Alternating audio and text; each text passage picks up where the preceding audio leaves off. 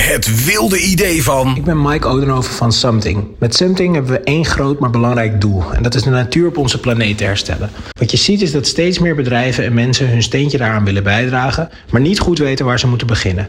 En als ze dan geld uitgeven, blijft het resultaat onzichtbaar.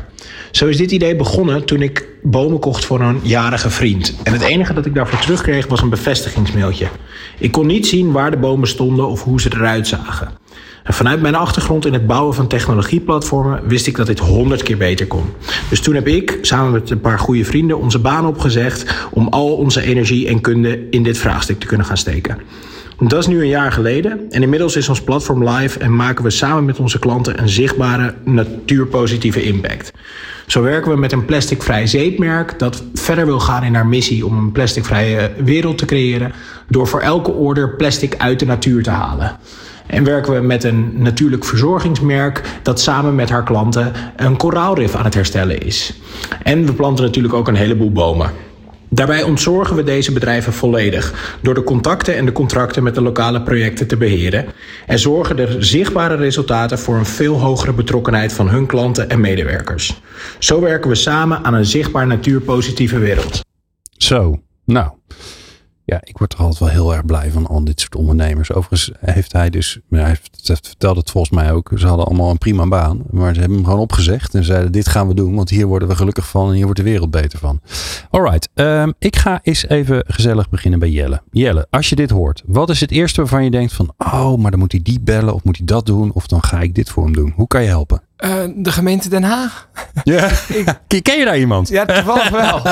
Nee, wat ik hier heel goed aan vind en waar ik zelf ook soms lastig vind in mijn persoonlijke leven, maar ook in mijn ondernemersleven, is dat je uh, je wilt duurzaamheid wil je tastbaar maken. Dus je wilt een idee hebben van, hé, hey, ik, uh, ik neem uh, drie keer minder het vliegtuig in een jaar, of ik douche minder, of ik, zeg maar, wat voor impact heeft dat uiteindelijk, wat draagt dat bij?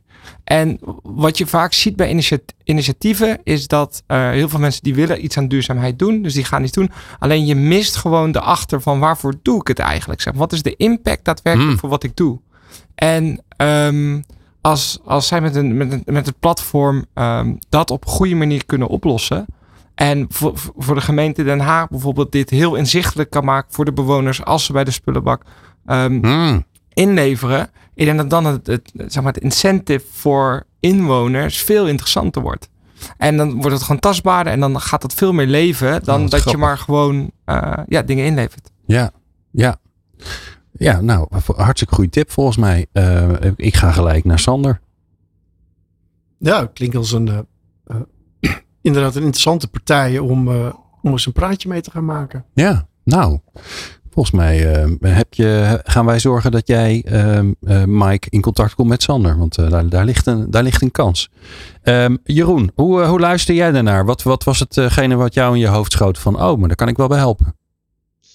Nou ja, mooi concept. Ik, ik heb het sowieso genoteerd, dus ik ga het straks even opzoeken, want ik kende het nog niet.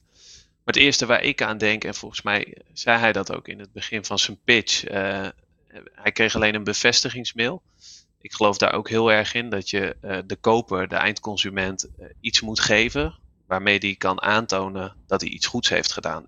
Al, is het voor, voor hemzelf of voor de buitenwereld.